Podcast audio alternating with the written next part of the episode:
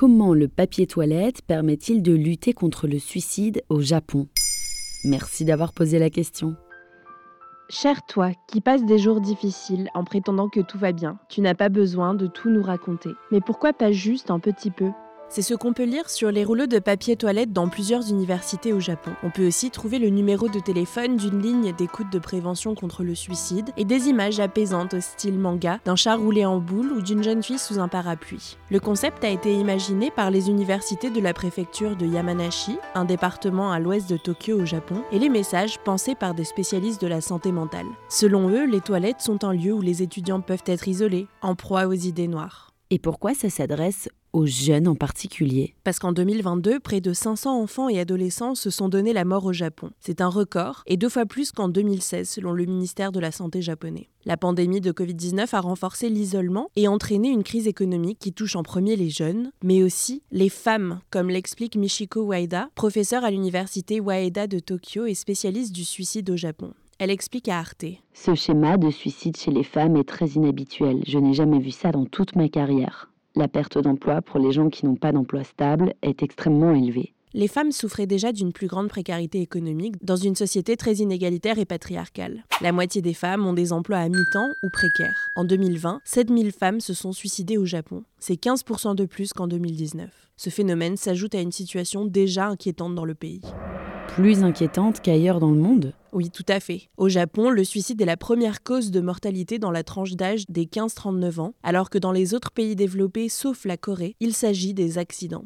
La crise économique de 2008 avait renforcé le phénomène, surtout chez les hommes de 40 ou 50 ans. Depuis, grâce à la prévention, les chiffres ont baissé, mais sont repartis à la hausse avec la pandémie. Même chez les stars comme l'actrice Yuko Takeuchi ou l'acteur et chanteur Haruma Miura, qui ont tous les deux mis fin à leur jour à l'été 2020. Ça s'explique en partie par une culture du travail extrêmement exigeante qui ne laisse parfois aucune place au repos et à la vie privée. La mort à cause du travail porte même un nom depuis les années 90, le karoshi. Le gouvernement estime que 200 personnes en meurent chaque année, des crises cardiaques, des AVC, mais aussi des suicides. Les experts estiment que les chiffres véritables sont bien plus élevés et tirent la sonnette d'alarme. Mais les mentalités tardent à changer concernant les maladies mentales comme la dépression ou le burn-out. Dans une vidéo YouTube de Yuan Report, Marie, une blogueuse japonaise, explique notre culture rend difficile de demander de l'aide quand c'est nécessaire. La patience est considérée comme une vertu. Le symbole tristement connu dans le monde entier de ce phénomène est la forêt des suicides. La forêt des suicides? Oui, c'est le surnom de la forêt d'Aokigahara, située au pied du mont Fuji dans la préfecture de Yamanashi, la même où le papier toilette est utilisé contre les suicides. On retrouve chaque année une centaine de corps dans cette sublime forêt, dont la réputation alimente un cercle vicieux.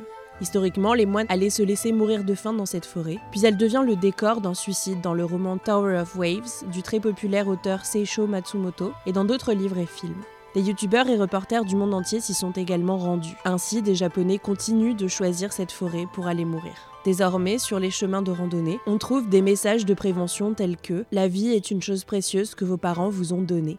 Voilà comment le papier toilette aide à lutter contre le suicide au Japon. Maintenant, vous savez, un épisode écrit et réalisé par Antonella Francini. Ce podcast est disponible sur toutes les plateformes audio et pour l'écouter sans publicité, rendez-vous sur la chaîne Bababam Plus d'Apple Podcast.